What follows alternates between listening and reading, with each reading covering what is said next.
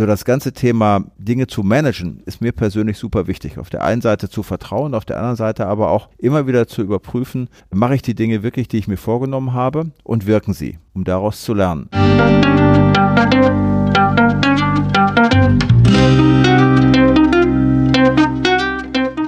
Herzlich willkommen bei Folge 14 von Ich, Wir, Alle, dem Podcast und Weggefährten mit Impulsen für Entwicklung. Wir bei Shortcuts laden interessante Personen ein, die uns zu den Themen Selbst, Team und Werteentwicklung inspirieren. Für mehr Informationen zum Podcast und zur aktuellen Folge schau vorbei unter www.ichwiralle.com. Ich bin Maike Scherbitz, Redakteurin und präsentiere dir heute ein Gespräch zwischen Martin Permantier, dem Gründer und Geschäftsführer von Shortcuts, und Uwe Rotermund. Er wird aus seiner langjährigen Erfahrung als Unternehmer und Berater erläutern, warum sich Vertrauenskultur für alle lohnt wie sie für ihn eng mit Leistungsorientierung verknüpft ist und wie wir uns in unseren Unternehmen erfolgreich dorthin auf den Weg machen können. Und jetzt wünsche ich dir ganz viel Inspiration und Freude mit dieser Folge.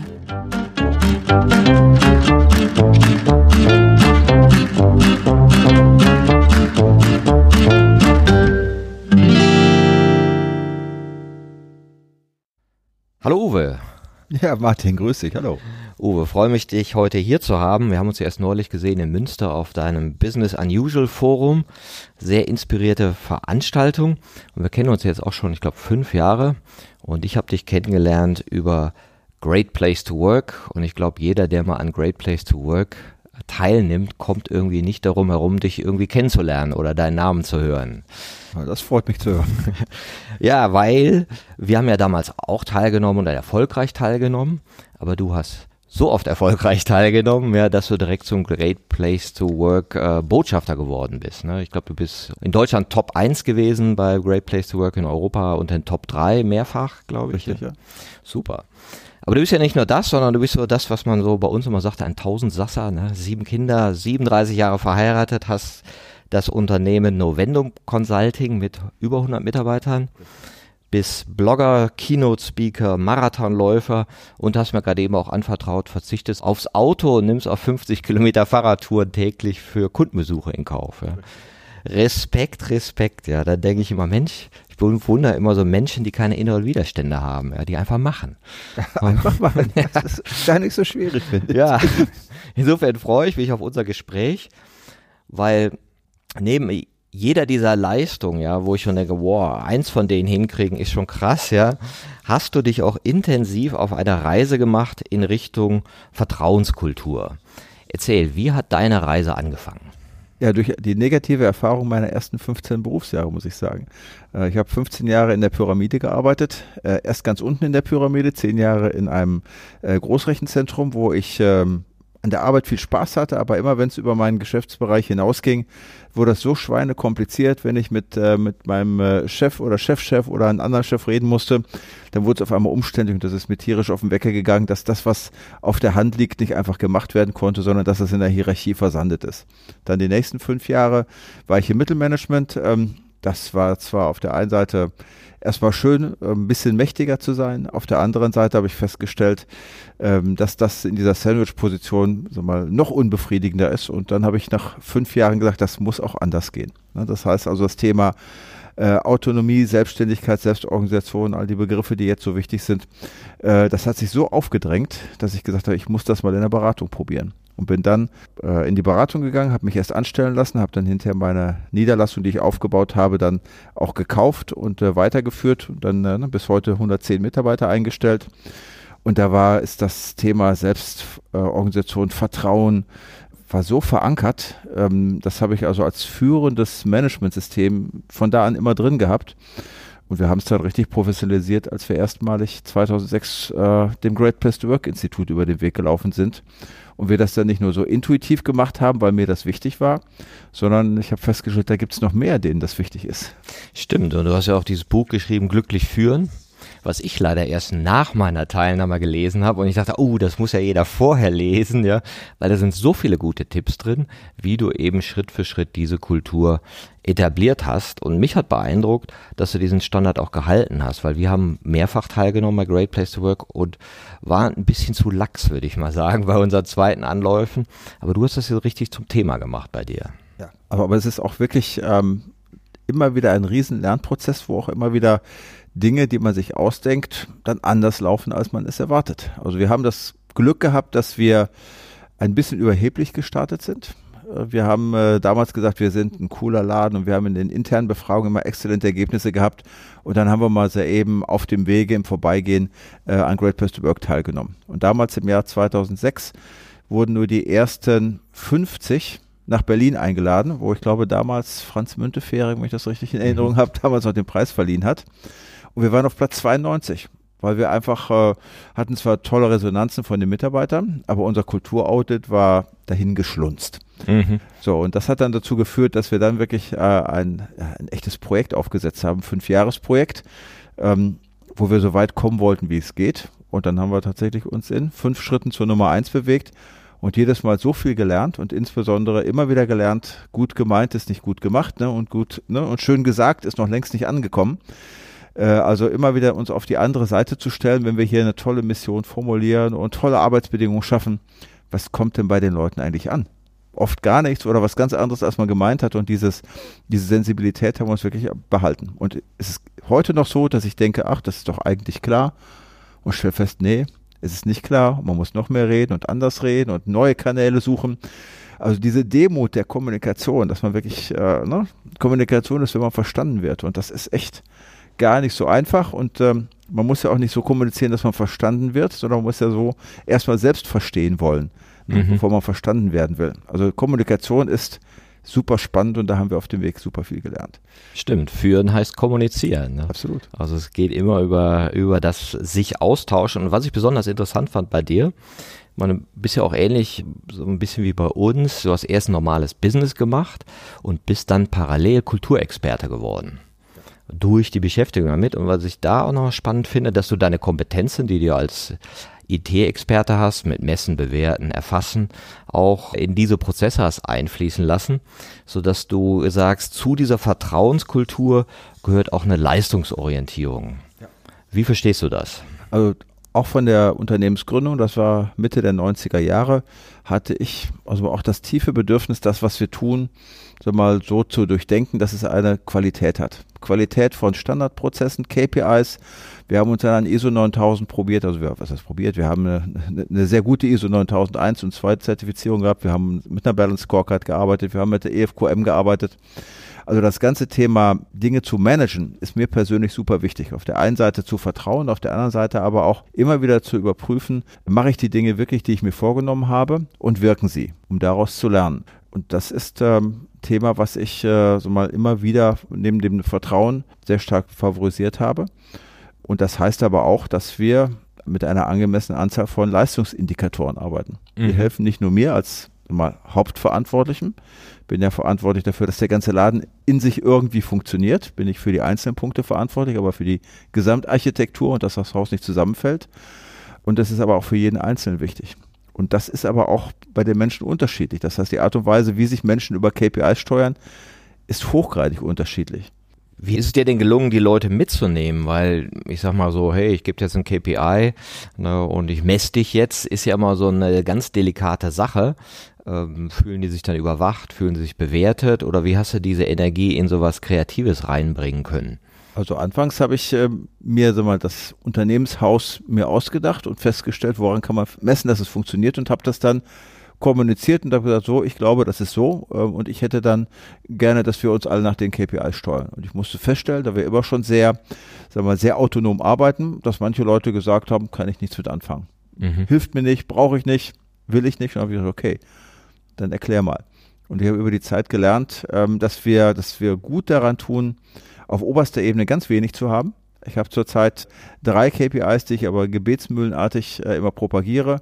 Wir wollen hochgradig verbundene Mitarbeiter, wir wollen begeisterte Kunden und wir wollen anständige Gewinne. So, ne, nicht unanständige, sondern anständige Gewinne. Ne, also die in einem vernünftigen Rahmen liegen. So, da gibt es dann Kennzahlen dazu.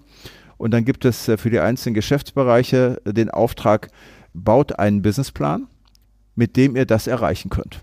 So, wie der dann aussieht, da gibt es ein paar Kennzahlen, ne? vergesst mir den Kundennutzen nicht und denkt an die strategischen Partnerschaften, das ist eher so eine kleine Checkliste. Äh, aber der wird weder abgenommen noch überprüft noch ähnliches, sondern wichtig ist, dass Sie den Businessplan machen und dass Sie diese drei Dinge dabei berücksichtigen. Jetzt finde ich es ja interessant, bei den Dingen, die du jetzt auch erwähnt hast, die gemessen werden, sind ja durchaus emotionale Faktoren da drin. Ja, absolut. Ja. Äh, wie kriegst du die denn in so eine Messbarkeit? Weil oft ist da ja so ein bisschen schwammig und bei äh, Messbarkeiten denkt man natürlich immer eher monetär, zeitlich oder sonst was. Ne? Ja, unser großes Glück ist, dass wir, als wir mit 2006 mit Great Place to Work anfingen, war auch im ganzen Unternehmen eine sehr hohe Begeisterung für dieses System da. Und seitdem ist das unser System, mit dem wir genau die Messung durchführen. Das heißt also, wenn ich sage, wir wollen verbundene Mitarbeiter haben, dann heißt das in Great Place Work Terminologie, mehr als 95 Prozent der Mitarbeiter sollen sagen, äh, alles in allem ist das hier ein sehr guter Arbeitsplatz. So, das ist also eine Kennzahl, die purzelt bei Great Place Work raus. Damit das passiert, und das weißt du ja genauso gut wie ich, muss man 62 andere Teller in der Luft halten. Na, das heißt, das hat viel mit Vorgesetztenverhalten, mit Versprechen ein, äh, einhalten, mit Stolz auf die Tätigkeit, Stolz auf das Unternehmen. Also es sind 62 Unterpunkte, die am Ende zu dieser einen einzigen Zahl führen. Und so kriegt man quasi den Pudding an die Wand genagelt. Ich fand es ja interessant, wie du Erfolg definierst, weil das ist auch einer unserer Standardfragen, wenn wir so Führungskräfte-Workshops machen, sagen wir immer, Erfolg ist Pünktchen, Pünktchen und dann sollen die mal sagen, was die unter Erfolg verstehen. Und dann vergleichen wir eigentlich, was so deren Denkweise ist über Erfolg. Und viele sagen natürlich, Erfolg ist Ziel erreichen. Das ist immer so die Standardantwort, ja, irgendwie irgendwas Monetäres. Du definierst das ja ein bisschen anders. Ja, du hast ja als Erfolg die Wirtschaftlichkeit, das Mitarbeiterglück, der gesellschaftliche Beitrag und der Kundennutzen und sagst sogar, die Wirtschaftlichkeit ist ja am wenigsten wichtig von diesen vier Termini. Ja, wobei, das war vielleicht, als wir uns vor fünf Jahren unterhalten haben. Auch ich habe mich ein bisschen weiterentwickelt. Ich setze sie inzwischen auf gleicher Ebene. Mhm. Es gibt mhm. ja Menschen, ne, Richard Branson und andere, die sagen, ne, Employees first, Customers second, uh, Shareholders third. Inzwischen ist für mich alles gleich wichtig ich sehe das auf einer Ebene und auch wenn ich von meinen Mitarbeitern gefragt werde, was ist denn jetzt das Wichtigste davon, würde ich sagen, nein. Also ne, die drei sind so existenziell, die drei Dinge, die müssen alle gemeinsam eintreffen. Sonst haben wir keinen Erfolg. Interessant, wie ist es zu dem Wandel gekommen in den letzten fünf Jahren? Ich habe zum Thema Leistungsbereitschaft, ich habe festgestellt, dass die Leute, meine Leute, zum Teil eine Sehnsucht nach Messpunkt, nach objektiver Leistung. Ne? Also, dass wir ein cooles Team sind, dass es Spaß macht zu arbeiten, dass unsere Kunden sehr glücklich sind, ist schön aber irgendwie möchte man doch auch äh, auf der Anzeigetafel sehen, dass man das Spiel gewonnen hat. Mhm. So, und da helfen ein paar betriebswirtschaftliche Zahlen auch. Also ich war vielleicht anfangs sogar ein bisschen zurückhaltend damit, äh, betriebswirtschaftliche Forderungen zu stellen, zu sagen, wir müssen eine Gewinnquote haben, weil das tut man doch nicht, dachte ich früher. Mhm. Nee, doch. Also auch viele von unseren Leuten haben erwartet, dass ich Stellung beziehe und sage, nein, wir brauchen anständige Gewinne. Ich sage, ich quetsche weder unsere Kunden aus, ich quetsche auch nicht unsere Mitarbeiter aus, aber am Ende muss was übrig bleiben. Und das habe ich in den letzten fünf Jahren oder vielleicht auch schon acht Jahren sehr viel deutlicher gesehen und habe auch unsere ganzen Steuerungssysteme darauf ausgerichtet, dass wir immer wieder überprüfen, ist das, was wir machen, am Ende auch wirtschaftlich. Wie gesagt, das ist nicht das einzige Ziel, aber das muss am Ende auch erhalten sein. Und so machen wir seit einigen Jahren sehr intensiv. Wir messen unsere durchschnittlichen Stundensätze, unsere Auslastung und ähnliches mit dem Ziel, dass wir sagen, wir wollen so wertvoll werden, wir wollen solche Experten, und das ist auch für die Mitarbeiter sehr wichtig, dass sie Experten sind, so eine Expertise haben, dass unsere Kunden uns sehr gut bezahlen. Wenn sie uns sehr gut bezahlen und wir einen entsprechenden Nutzen bringen, dann ist das völlig legitim. Und das verschafft uns aber den Raum, dass wir nicht äh, ne, fünf Tage die Woche anschaffen gehen müssen beim Kunden, sondern dass wir tatsächlich vielleicht unser Tagewerk schon in vier oder dreieinhalb Tagen erreicht haben und die anderen eineinhalb Tage zur Unternehmensentwicklung und persönlichen Entwicklung aufwenden können. Das finde ich ganz interessant, dass du in deinem Modell der Selbstführung eben Sinn, Autonomie und Leistungsmessung miteinander kombinierst, ja? ja. so dass jeder auch seinen Beitrag spüren kann und das, was du auch mal sagst, ja, okay, was messe ich denn eigentlich? Weil klar, das, was du misst, da geht die Aufmerksamkeit hin. Ja. ja, und das ist ja manchmal auch ein bisschen spannend. Manchmal denkt man, ich erfasse das jetzt und erzeuge dies, aber es erzeugt was ganz anderes. Ja. Hast du da auch Erfahrung mit diesem, dass du nochmal deine Kennzahlen anpassen musstest oder was du da eigentlich misst? Ich passe die permanent an, aber also es haben sich viele nicht bewährt. Also ich kann mich an keine Kennzahl erinnern, die jetzt uns in die Sackgasse oder in eine falsche Richtung geführt hat.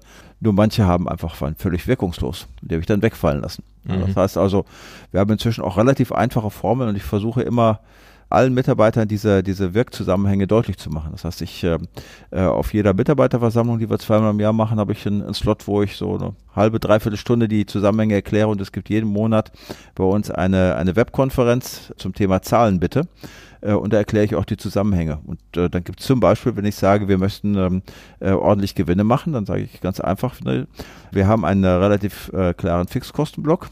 Wir haben, äh, die Gewinne werden durch Deckungsbeiträge der Berater erwirtschaftet. Das heißt, das Verhältnis von Beratern zu Innendienstkräften ist hochgradig relevant und der Preis ist hochgradig relevant und die Auslastung. Also es sind eigentlich nur drei einfache Punkte. Ne? Anzahl Köpfe mal, mal Preis mal Auslastung.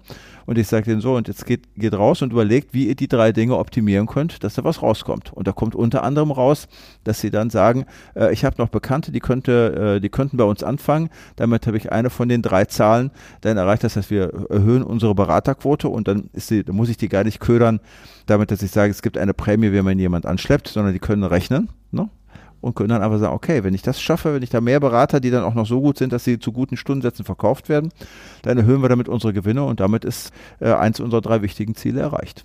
Und diese Pläne, die ihr da macht, die machen aber auch die Teams selber oder nehmen da auch selbst Verantwortung für, wenn die sagen, okay, wir schauen jetzt nächstes Jahr, wir wollen dies und das jenes erreichen. Das heißt, du gibst nur vor, ey, sag mir die Zahlen in diesem Bereich, aber mach die selber. Ja, mein Schlusserlebnis hat in Stockholm stattgefunden, als ich auf einer Geschäftsreise war und die Svenska Handelsbanken besuchen durfte.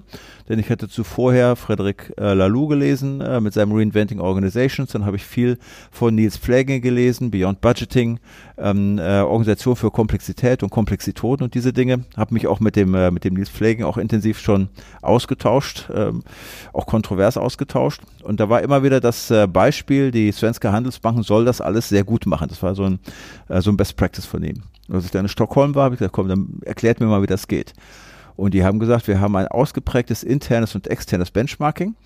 Jeder macht hier seinen Businessplan und äh, hat damit die volle Verantwortung, wie er das macht. Aber es gibt einige wenige Kennzahlen, die dann erreicht werden müssen. Und die werden intern und extern verglichen. Und mit diesem, mit dieser Idee, dass jeder seinen eigenen Businessplan macht, bin ich dann nach Hause gegangen und habe gesagt, okay, Businessplan muss die und die Inhalte haben. Am Ende müssen wieder meine drei Hauptzahlen da äh, in der Summe entstehen. Wie wäre es denn jetzt, wenn einfach jeder seinen Businessplan macht und dann die volle Verantwortung dafür übernimmt? Und im ersten Jahr lief das gut, im zweiten Jahr lief das noch viel besser. Und jetzt läuft das so wunderbar, dass wir quasi einmal ähm, äh, innerhalb von zehn Minuten überlegen, wie brechen wir denn den Gesamtunternehmensplan auf, den, auf die einzelnen Einheiten runter. Da muss man ein paar Verteilungsspielregeln festlegen, die sind aber auch inzwischen geübte Praxis. Und dann schreiben die Leute ihre Businesspläne und da gibt es keinen Kontrollmechanismus mehr. Das heißt, die Idee ist, die sechs Businesspläne, die wir im Haus haben, werden transparent gemacht, werden diskutiert, werden kritisch reflektiert. Aber auch im Sinne der agilen Methoden ne, sagt man dann, okay, ich habe verstanden, dass du das äh, kritisch siehst, ähm, ich mache es trotzdem. Und das ist okay. Das ist interessant. Das erinnert mich ja so ein bisschen an OKRs, Objective Key Results, wo man ja auch sagt, ich habe ein großes Firmenziel, äh, die äh, Abteilung ordnet sich diesem Ziel unter und jeder nimmt auch ein individuelles Ziel für sich, was sich dem auch wieder unterordnet, was aber dann wiederum individuell ist. Ist das inspiriert? Ist das ähnlich? Ja, also wir, wir arbeiten schon sehr sehr nach, nach OKR. Wir haben es nur noch nicht konsequent in die Messsysteme eingebaut, aber ich habe letztens eine Masterarbeit vergeben im Sommer um zu überprüfen, wie nah wir an den OKRs dran sind. Und nach, äh, nach drei Monaten hat die Masterstudentin festgestellt, wir sind OKR ready. das heißt, wir haben die 14 Zauberkräfte von OKR haben wir weitestgehend implementiert. Wir müssten das jetzt nur noch so mal äh, prozessual einführen. Das werde ich vermutlich ja im Laufe des nächsten Jahres angehen, weil ich glaube, sag mal, das macht es auch nochmal deutlich. Auch wenn ich sage, eigentlich steuern wir uns in der Art und Weise je klarer und je deutlicher und je also mal expliziter das ist, umso besser ist die Orientierung. Und da können wir auch noch besser werden. Wir fangen auch gerade an, so stärker in die Richtung zu gehen. Das heißt, dass jeder sich messbare Ziele setzen soll. Fällt nicht jedem einfach. Okay, jetzt sind wir aus der Kreativbranche, ihr seid ITler, da könnte man ja denken, hm, aber ihr habt natürlich auch Leute aller Couleur bei euch. Gab es Menschen, die Probleme hatten mit dieser persönlichen Zielsetzung oder die sich so ein bisschen schwerer mitgetan haben, sich auch solchen großen Zielen unterzuordnen? Oder ist mir nicht bekannt, ehrlich gesagt. Kann sein. Also ich, die Teams werden ja von den äh, Teamverantwortlichen sehr, sehr autark gesteuert. Also wir diskutieren viel, ob es Probleme gegeben hat. Aber es wäre eigentlich Nein, also ernsthafte Probleme äh, nicht, außer wie gesagt, die, äh, was du sagtest, dass ähm, manche Menschen sich schwer tun, das irgendetwas zu quantifizieren. Aber dass das zu Protesten oder zu anderen Schwierigkeiten geführt hat, das kann ich nicht sagen. Jetzt bist du auch selber Berater geworden in dem Bereich und machst unter anderem Seminare zum Thema agile Organisationsgestaltung. Also du bringst Leuten bei, wie man da eigentlich startet. Ja. Ja, was ist da so eure Methode? Wie startet so ein Unternehmen am besten in einen Weg, der ihn zu mehr Agilität führt? Ja, zuallererst braucht es einen wichtigen Grund. Wenn wir über eine Transformation, über eine Veränderung reden, dann, dann muss man auch die Mechanismen des Change Management beherrschen. Und wir haben äh, abgeleitet von der äh, amerikanischen ATKA-Methode, haben wir unser eigenes Change Management oder unsere Methode äh, entsprechend entwickelt, die heißt Dr. Wavix. Das ist eine Abkürzung, ein Akronym. DR steht für Dringlichkeit, WA steht für Wandlungswunsch, W steht für Wissen, K für Können und S für Struktur. So, die ersten beiden heißen, wenn ich solch eine kulturelle Veränderung in Richtung Vertrauen, Verantwortung, Agilität erreichen will, dann muss ich wirklich echten Grund dafür haben. Ansonsten wird es unglaublich schwierig. Also die Dringlichkeit. Und je dringender, desto besser. Ich habe das letztens bei einer Sparkasse-Projekt gemacht. Die wollten erst eine allgemeine Kulturverbesserung und ein bisschen mehr agil sein. Und dann kamen äh, kamen die neuesten Botschaften von der EZB, äh, wie sich der Leitzins entwickelt. Und dann haben sie festgestellt, verflixt nochmal, damit werden wir dauerhaft ein Riesenproblem haben. Ich gesagt, wunderbar. Das ist ein, eine gute, gute Gelegenheit. Ihr habt ein ernstes Problem, ein echtes Problem. Und das könnt ihr mit, mit einer agilen Organisation, könnt ihr das besser lösen als ohne eine. Also von daher Dringlichkeit war entscheidend. Und im zweiten Schritt geht es eben darum, äh, nicht nur die Erkenntnis, es muss sich hier etwas ändern, sondern für alle, die etwas bewirken können, ich muss mich ändern. Wir müssen uns ändern in der Art und Weise, wie wir arbeiten und ich muss ganz vorangehen. Und da setzen wir üblicherweise in Workshops dann äh, auch wieder eine agile Form ein. Auf der einen Seite nähern wir uns spielerisch den, den ganzen Stellschrauben einer Veränderung. Gibt es ein schönes Business-Spiel, das ist das Eigenland. Mit dem kann man dann relativ locker die, die wirklich kritischen Dinge auf den Tisch bringen, sodass man dann eine, eine schöne, schöne Auswahl hat, was man alles tun könnte, um sich auf den Weg der Agilität und der Vertrauenskultur zu machen. Und dann spielen wir nach, mit, mit Agile Mindset und sagen, okay, der, der mächtige Vorstand, derjenige, der früher die Aufgaben verteilt hat, der darf jetzt nur noch priorisieren. Also von den 100 Dingen, die da kommen, sagte, die 30 sind mir besonders wichtig. Das ist nach wie vor sein gutes Recht. Aber er sagt dann nicht mehr, wer was macht und wann das gemacht werden soll, sondern dann nach dem Motto Pull statt Push. Dann sagen wir den einzelnen Menschen von allen möglichen Ebenen, okay, wenn ihr Teil der Veränderung sein wollt, dann dürft ihr jetzt eine Karte ziehen. Und wenn ihr die Karte zieht, dann müsst ihr kurz beschreiben, was dabei rauskommen soll, also die, die Liefergegenstände beschreiben. Und dann gebt ihr damit das Versprechen ab, dass ihr bis zum Ende des nächsten Sprints die Aufgaben erledigt. Und witzigerweise ist da bei so vielen Unternehmen der, der Korken aus der Flasche gefallen, dass die Leute gesagt haben, okay, ich überlege mir das jetzt gut. Wenn ich das mache, dann gebe ich ein Versprechen ab. Und dann sind die Wände weitestgehend schon massiv abgeräumt worden von Menschen, die ja versprochen haben, dass sie bis zum nächsten Sprintende etwas Definiertes liefern. Und ich muss dann dem Vorstand immer darauf hinweisen, okay, lasst die jetzt laufen, sagt denen nicht. Und wenn die mit einer Idee kommen, die ihr anders machen würdet, wenn dann nicht was ganz missionskritisches ist, lasst die laufen. Die werden selbst durch sich selbst und durch ihre Kollegen werden die sich schon steuern. Hochgradig transparent und hochgradig partizipativ. Und auch die Frage, wie kriegen die das neben ihrem Tagesgeschäft hin? Da kümmern die sich selber drum. Die sorgen darum, dass es vereinbar ist. Und wenn es nicht vereinbar ist, dann kümmern sie sich darum, dass, dass, dass eine Lösung gefunden wird. Also glaubst du, dass die oder erlebst du, dass die Mitmachbereitschaft dann doch relativ hoch ist? Ja. Also insbesondere, wenn der Druck groß ist. Also wenn es ganz klar ist, Achtung, wir haben hier ein gemeinsames Problem. Mhm. Also Thema Dringlichkeit, der Doktor von Dr. Warwix. Also wenn gesagt wird, wenn wir, ne, also bei den Banken ist das momentan eine sehr verbreitete Situation, wenn die, wenn die Controller sich hinsetzen und die nächsten fünf Jahre rechnen, dann sind fast alle Banken, ne, Volksbanken, Sparkassen, andere Banken im Sinkflug. Und die sagen, zwischen 2023 und 2025 liegen die Prognosen, äh, dass sie so schlechte Ergebnisse haben, dass sie quasi nicht mehr handlungsfähig sind. Mhm. Das will man ja nicht. Mhm. Und na, also mit dieser, dieser Deutlichkeit in so einen Workshop reinzugehen, sagen, Achtung, also wenn wir jetzt nicht hier radikal etwas ändern, dann sind wir alle gemeinsam geliefert. Und der Vorstand sagt, ich kann das nicht lösen.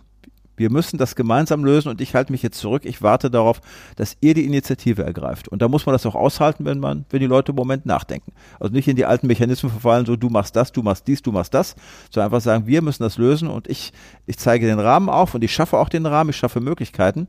Aber das müsst ihr die Sachen in die Hand nehmen, damit wir gemeinsam den Karren aus dem Dreck kriegen. Das heißt, du triffst aber auch auf Führungskräfte, die das wollen, also die bereit sind, eben nicht in den Reflex zu gehen, ah, äh, Krise, Kosten sparen, Leute feuern, äh, Prozesse straff machen. Die müssen ja schon ein anderes Mindset haben, wenn sie dich holen.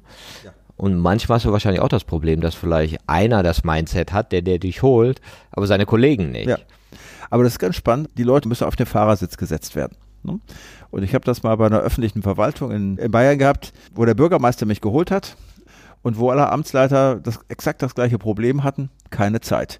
Also alle guten Ideen, die wir hatten, gesagt, ja, Sie können ja gut reden, aber wir können das ja nicht, weil keine Zeit. So, und dann äh, saßen wir da mit wirklich verantwortlichen Menschen, haben den Backlog gehabt und haben gesagt, okay, wäre das schön, wenn wir diese Dinge, die jetzt im Backlog stehen, wenn wir die wirklich angehen würden. Und dann haben wir, ja klar, da, müssen, da müssten wir hin. Und dann ne, kam aber gleich schon, ja, aber wir haben keine Zeit dazu. So, da habe ich gesagt, okay, also sind Sie damit einverstanden, dass sich nichts ändert? Nee, auf gar keinen Fall.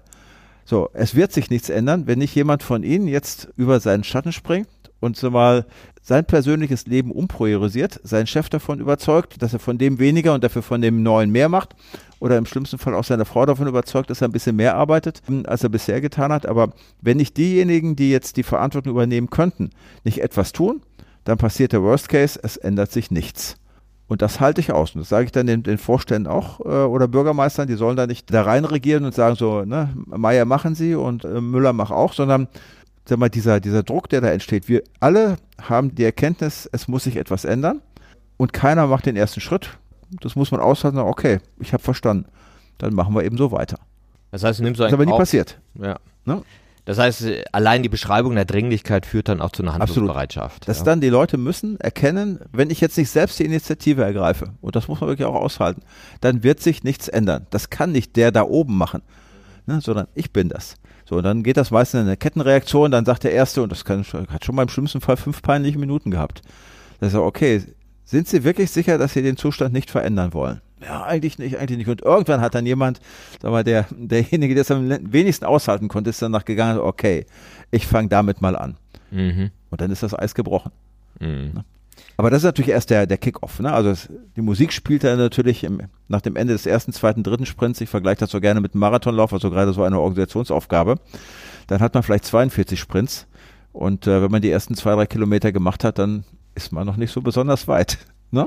Das heißt, die Dringlichkeit bringt die Mitarbeiter raus aus dem Beschwerdemodus in eine gestalterische ja, Haltung und in den genau. Mitmachmodus. Ne? Und genau. das erzeugt ja bei den Seminaren, ja. dann geht's los. Ja. Und diese Veränderung, die dann mit den Führungskräften passiert, also wenn die sich auf Agilität einlassen, ist denen das dann irgendwie, ich kenne das ja auch, dann gucken sie sich die ersten zwei, drei Sprints an und sagen dann nach vier Wochen, ach, siehste, war ja wieder nichts, nur komische Ideen, wie soll uns das weiterbringen und und und. Gibt solche Phasen auch, also dieses nicht dran glauben, dass Agilität die Lösung ist? Ja, klar. Also das gibt schon, insbesondere wenn die, die sich die Verantwortung genommen haben, einen anderen Weg beschreiten als der, der Mächtige selbst ge gemacht hätte. Da, da, kann man nur sag mal, gut zureden. Manchmal gelingt mir das und manchmal machen sie es aber doch nicht. Äh, einfach deutlich zu machen, hey, vertraut den Leuten. Was, was kann euch passieren? Ihr habt die volle Transparenz. Ne? Ihr seht genau, was passiert. Es gibt da keine Hidden Agenda. Ihr müsst jetzt gar nicht also mal da, da rein regieren, sondern ihr könnt das laufen lassen, weil die Leute wissen ja, was sie tun. Aber die mal die, sag mal, zurückzufallen in alte Entscheider, jetzt muss ich mal, okay, äh, der Vorschlag, den du gemacht hast, der gefällt mir nicht. Ich habe einen anderen, ich, ich grätsch da mal rein. Das macht natürlich mal die Verantwortungsübernahme wieder kaputt. Also das ist ja mal dieses, der Rückfall in alte Entscheidungsmuster. Das ist ein, wahrscheinlich ist deine Präsenz auch entscheidend, ne? weil du ja das Sein hast, all das gemacht zu haben. Ja, ja und du sagst das nicht, hey, ich habe hier ein Buch gelesen, sondern du bist halt Unternehmer.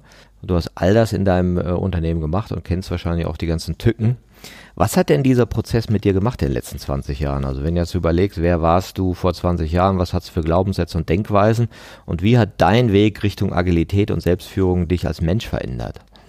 Also meine erste große Veränderung hatte ich ja, nachdem ich 15 Jahre Linie gemacht hatte und dann einfach mal dadurch ähm, sag mal, gemerkt habe, dass, dass Kooperation, Vertrauen, einfach viel, also nicht nur mehr Spaß macht, sondern auch bessere Ergebnisse liefert. Das war der, der, der erste Schritt. Dann habe ich allerdings auch festgestellt, im Jahr 2002 war das, nachdem ich, ja, war das acht Jahre lang quasi unternehmerisch tätig war, äh, kam die große Krise und ich musste massive Sanierung begehen. Ich musste Mitarbeiter entlassen, wir mussten es komplett neu aufstellen. Ich war kurz vor der Firmeninsolvenz, ich war sehr kurz vor der Privatinsolvenz, also es war alles eine sehr spannende Geschichte und ich habe mich da entschieden, ich ziehe das weiter durch. Ne? Das heißt, ich baue weiter auf Vertrauen. Ich äh, beziehe die Mitarbeiter mit ein. Ich habe keine Hidden. Ich versuche nicht, äh, meine Schäfler ins Trockene zu bringen, sondern ich habe das alles sehr transparent gemacht und habe den, das war ein Experiment, festgestellt, dass ganz viele Menschen die Ärmel hochgekrempelt haben und dass wir gemeinsam den Laden gerettet haben. Da war die Dringlichkeit, da war die Partizipation. Also eigentlich haben wir da so ähnlich gearbeitet, wie ich es eben beschrieben habe.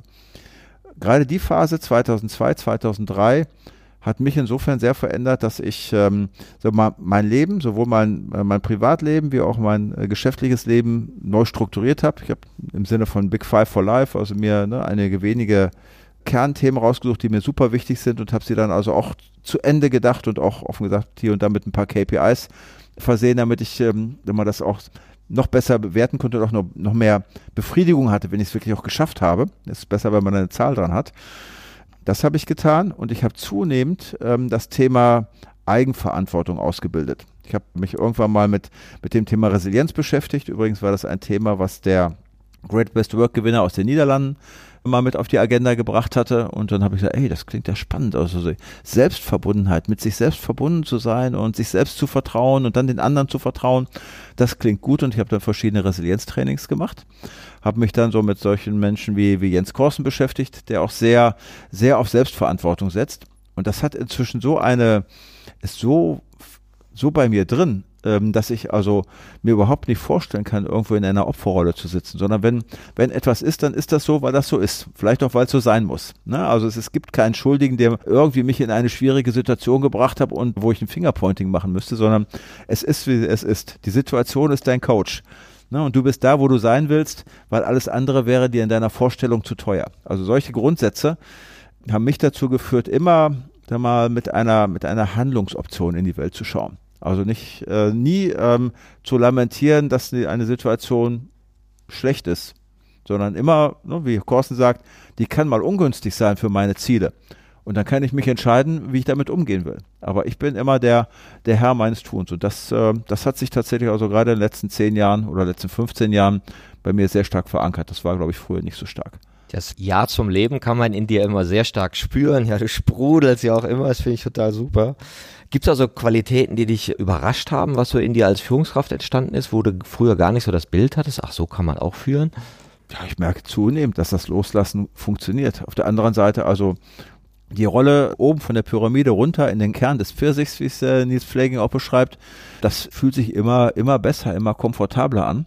Insbesondere, wenn ich so ein Gefühl dafür habe, wie ich diese drei, drei Orientierungspunkte, Sinn, Leistungsorientierung und Autonomie, wenn die gut, gut justiert sind, weil sie haben natürlich immer, es gibt immer Bereiche, wo sie dann übersteuert sind.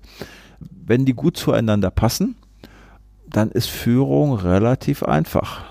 Und das äh, fällt mir auch in den letzten Jahren zunehmend leicht. Wenn ich bei dir so ein bisschen denke, was mir manchmal auch so geht, dass ich so denke, boah, ich bin too much für die Mitarbeiter.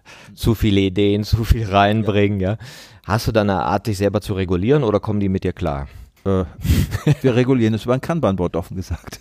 Mhm. Also tatsächlich, wir haben alles, was wir an Unternehmensstrategie machen, haben wir auf dem Organisationsentwicklungsboard schon seit zwei Jahren.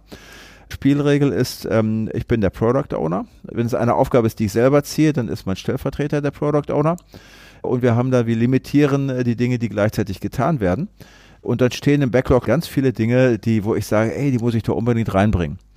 Und das hat, glaube ich, früher viele Mitarbeiter ganz schön durcheinander gebracht, weil ich mit tausend Ideen reingekommen bin. Jetzt stehen die im Backlog und die Spielregel ist, die wird erst dann gezogen, oder auch von mir oder von jemand anders, wenn es soweit ist, wenn wir ansonsten nicht zu viel in, in der Läuftspalte haben. Also mhm. im Prinzip ist das aber diese, diese agilen Methoden helfen auch so ein bisschen, also mir, um nicht zu viel gleichzeitig anzufangen, aber auch allen in meinem Umfeld, um keine Panik zu bekommen, oh, der ist jetzt, der rührt jetzt in 100 Töpfen gleichzeitig. Nee, es sind schon ein paar, stehen schon ein paar in Wartestellung die werden erst dann bearbeitet, wenn die anderen Dinge sauber abgearbeitet sind. Sozusagen das Backlog als Ideenregulierungsinstrument. Ja, absolut, ja. absolut. Ihr habt ja auch so einen Unternehmenskultur-Check entwickelt. Ja. ja. den kann man auch bei uns in den Show Notes finden. Da gibt es einen Link dazu. Was kann man daraus finden? Ja, da stecken 15 Jahre Great Place to Work Erfahrung von mir dahinter. Also ich hatte irgendwann mal, äh, und du hast eben mein Buch Glücklich führen erwähnt, da hatte ich schon das Bedürfnis, so den Kulturaudit, also alle Maßnahmen, die dabei helfen können, um eine Vertrauenskultur aufzubauen. Die so, so zu sammeln äh, in so einer ja, Erfahrungsdatenbank oder in einem Erfahrungsspeicher. das habe ich dann eben, da hatte ich eine große Lust, dass ich das mit anderen teile. Also bin ich durch unseren Kulturaudit gegangen. Bei Great Best Work sind das neun verschiedene Themenfelder. Ich habe da nochmal zwei hinzugefügt, nämlich das Thema Agilität und Führungskräftekompetenzen. Und zu diesen Themenfeldern habe ich jeweils ungefähr so, so acht bis zehn Best Practices gesammelt viele bei uns, wo ich sage, ähm, Finger weg von Individualprämien, äh, ne, führt zu viel Egoismus. Ähm, mein Best Practice ist, versucht die Prämien äh, idealerweise für alle ans Unternehmensergebnis zu binden, dann entsteht die meiste Kooperation. Ist eine Annahme, ist ein Glaubenssatz dahinter. So, und solche Glaubenssätze stehen da drin. Ne? Immer gesagt, so exzellente Unternehmen machen dies, machen das, nach meinem Gefühl. So, und da sind jetzt 95 Thesen draus entstanden. Die habe ich an die Kirchentür genagelt. Die habe ich also in ein Online-System äh, gesteckt, wo dann Interessierte zu jeder These sich positionieren können, sagen, oh, das klingt spannend für unser Unternehmen, das kann uns richtig helfen. Und äh, der zweite Teil der Frage ist, wie gut ist das schon ausgeprägt? So, und da, wo es mal, relevant ist und schlecht ausgeprägt, das fällt dann aus diesem Test raus, wo man dann sagt, Achtung, da, da lohnt es sich hinzugucken, damit habe ich einen großen Hebel. Aber wohlgemerkt, es ist ein Selbstaudit, also quasi eine, eine individuelle Checkliste. Es ist nicht wie bei Great Place to Work ein externes Kulturaudit sondern mhm. da kann ich mich nach Belieben belügen. Aber wer macht das schon? Das ist nicht schlau. Genau, das gibt einem ja auch erstmal eine Orientierung, einen Überblick, woran man überhaupt denken kann, soll, muss. Ne? Ihr habt ja auch dieses schöne Poster gemacht, was man auch runterladen kann, die HR-Strategie-Map.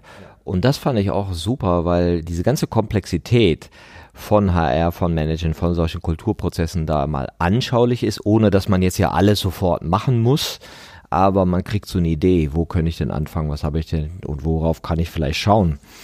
Wenn du jetzt nicht mehr im Unternehmen wärst, würde deine Kultur trotzdem noch so weiter funktionieren? Hast du es geschafft, das aufs Ganze zu übertragen oder bist du immer noch sozusagen der Mittelpunkt und der Kulturtreiber in deiner Organisation? Also ich muss gestehen, ich muss nicht viel Zeit reinstecken, aber ich glaube schon noch so einige wichtige Impulse gebe ich schon noch. Und ich bin dabei, also mal das Unternehmen auch so aufzustellen, dass es immer unabhängiger von mir ist. Operativ ist es weitgehend unabhängig von mir. Sag mal, strategisch, was die Kulturentwicklung angeht, glaube ich, bin ich noch wichtig. Aber das ist etwas, wo ich so sukzessive, also ich versuche ja auch in meinem näheren Umfeld meine, meine Mitarbeiter, die, mit denen ich eng zusammenarbeite, die große Multiplikatoren sind, zunehmend reinzubekommen und das, das macht doch vielen Spaß. Und wie es damals in den 90er Jahren, als ich anfing, meine ersten Mitarbeiter hatte, denen ich Führungsverantwortung gegeben habe, die waren richtig baff, wie viel Freiraum, wie viel Verantwortung sie bekommen haben. Die meisten sind jetzt auch noch da. Und in dieser Phase bin ich jetzt wieder. Jetzt ist die nächste Generation dran, weil ich jetzt so, da mal in den nächsten fünf bis zehn Jahren auf Abschiedstour bin. Aber das dauert noch ein bisschen, es macht ja auch noch zu viel Spaß. Und ich liebe auch mein eigenes Labor. Also das alles, was ich höre, lerne, lese, das so in, in der richtigen Dosis anzuwenden und Erfahrungen damit zu sammeln, das finde ich schon spannend, weil ne, viele schreiben Bücher, viele halten Vorträge, haben aber nie ein eigenes Unternehmen geführt. Ich finde das so als, als Unternehmer so mal noch ja, noch spannender und äh, auch noch glaubwürdiger natürlich. Ja, das geht mir genauso. Und du siehst dann eben auch, ja, das eine ist die Theorie, das andere ist die Praxis und wo die Unschärfen sind und wo auch die äh, Praxis dann vielleicht zu anderen Schlüssen einkommen lässt. Wenn man dich kennenlernen will und mehr von diesem Praxis, erprobten Praxiswissen hören will, dann kann man das unter anderem auch im Leadership Lab auf Sylt Richtig. tun, dass du einmal im Jahr durchführst. Ja. Und das ist ein kleiner vertrauter Kreis, ich glaube 24 Leute, ne, wo dann wirklich Führungskräfte sich über dieses Thema ganz intim und persönlich austauschen Absolut. können. Ja. Also ich habe vor ja, zwölf Jahren äh, einen anderen wunderbaren Unternehmer kennengelernt, den Oliver Pauli von Placebo. Der hat eine, eine Improvisationstheater und macht mit dem Improvisationstheater Kommunikationstraining, Führungskräftetraining und ähnliches mit dem Mittel der, der Improvisation. Und ne, meine vier Lieblingsprinzipien des Improvisationstheaters sind Sag ja, Retten ist Pflicht, mache den anderen groß und die Szene geht vor. Das muss man auf der Bühne perfekt spielen, dann läuft Impro und das passt auch ins Geschäftsleben, auch übrigens ins ganz normale Leben. Und mit ihm gemeinsam haben wir dieses Leadership Lab aufgebaut. Das heißt, wir besprechen ganz viele Themen von, von Agilität, von Selbstorganisation. In diesem Jahr, im nächsten Jahr werden wir über das Thema Selbstführung sehr stark auch sprechen. Also wir nehmen aktuelle Themen auf. Wir beide geben Impulse rein, holen uns ein paar andere Experten dazu, die Impulse reingeben. Und wir stellen das ganz oft in den Kontext des Impro-Theaters. Das heißt also, der, das, das große Highlight am Ende dieser dreieinhalb Tage ist, dass wir all das Gelernte in ein Theaterstück packen, was dann äh, innerhalb von, ähm, von einer Stunde komplett getextet, äh, komplettes Bühnenbild komplett gespielt wird und das äh, in drei Teams, die gleichzeitig daran arbeiten, wird ein Theaterstück gebaut. absolut ja, komplex, kann man sagen. Und wir kriegen die, diese komplexe Aufgabe dadurch gelöst, indem wir die Impro-Prinzipien beherrschen. Also da merkt man dann schon wieder, dass Kommunikation, wenn man das wirklich ganz konk konkret anwendet, das super, immer spannend funktioniert. Äh, insbesondere das Thema Sag ja. Sag ja heißt ja nicht Sag zu allem Ja, sondern höre erstmal hin. Ne, versuche nicht zu belegen, dass der andere Unrecht hat und du Recht hast, sondern ne, seine Realität ist richtig. Das, das erstmal anzunehmen. Und wenn man in kurzer Zeit etwas richtig Tolles auf die Bühne stellen muss, dann ist man dazu verpflichtet, das anzunehmen. Man kann nicht diskutieren, ist meine Idee besser, sondern man kann nur sagen, ey, was du machst, ist super. Ich tue, ich füge etwas hinzu. Und dann entsteht etwas, äh, was sehr viel größer ist was, als das, was man im, im eigenen Kopf hat. Ja, ich muss sagen, ich habe ja einmal so eine Impro-Vorstellung miterlebt. Ja. Und ich konnte auch noch sagen, mind-blowing, also ich habe sowas von gelacht und war auch so geflasht von der Kreativität, die da entsteht, so aus dem Moment heraus, aus der Präsenz heraus.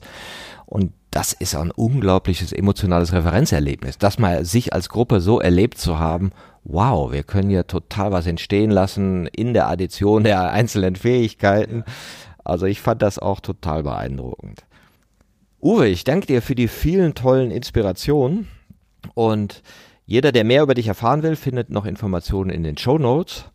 Und hast du noch einen Wunsch für die Zukunft, wo du denkst, das ist noch so ein Ding, das, das ist noch so ein kleines Projekt, das gehst du an. Gibt es da was? Also ich habe echt viele Projekte. Ähm, ich mache zunehmend, ähm, das finde ich gerade spannend, dass diese über diese Vertrauenskultur und Agilität hat man fünf Jahre lang intensiv gesprochen und momentan prasseln die Projekte so rein. Und jedes Projekt ist, ist ein eigenes Baby. Momentan habe ich einfach eine, eine Riesenlust, die Erfahrung in Projekten anzuwenden also von daher ist das einfach Unterhaltung genug, Entertainment genug. Und abgesehen davon, äh, mein Unternehmen so aufzustellen, dass es vollständig unabhängig vor mir ist, ist auch ein wichtiges Projekt. Und ansonsten kann ich mir vorstellen, äh, so auf die Art und Weise noch so ein paar, paar Jährchen zu arbeiten. Da habe ich großen Spaß dran. Ja, Uwe, da kann ich dir nur wünschen, dass du deinen Erfahrungsschatz mit möglichst vielen Leuten teilen kannst und dass möglichst viele von deinen Erfahrungen profitieren kann. Und danke dir sehr herzlich für dieses Gespräch. Es war mir eine große Freude, Martin. Danke. Danke.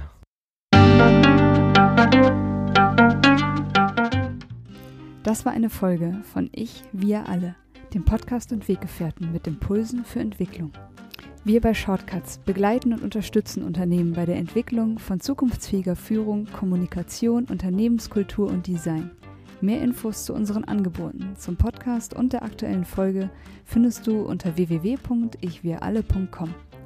Wir freuen uns über dein Feedback zur Folge und deine Bewertung des Podcasts bei iTunes. Bitte stell uns gerne Fragen zum Podcast und mach Vorschläge für Themen und Interviewpartner, die dich interessieren würden. Und zu guter Letzt, schau gerne bei uns in Berlin-Kreuzberg vorbei. Wir lieben Besuch.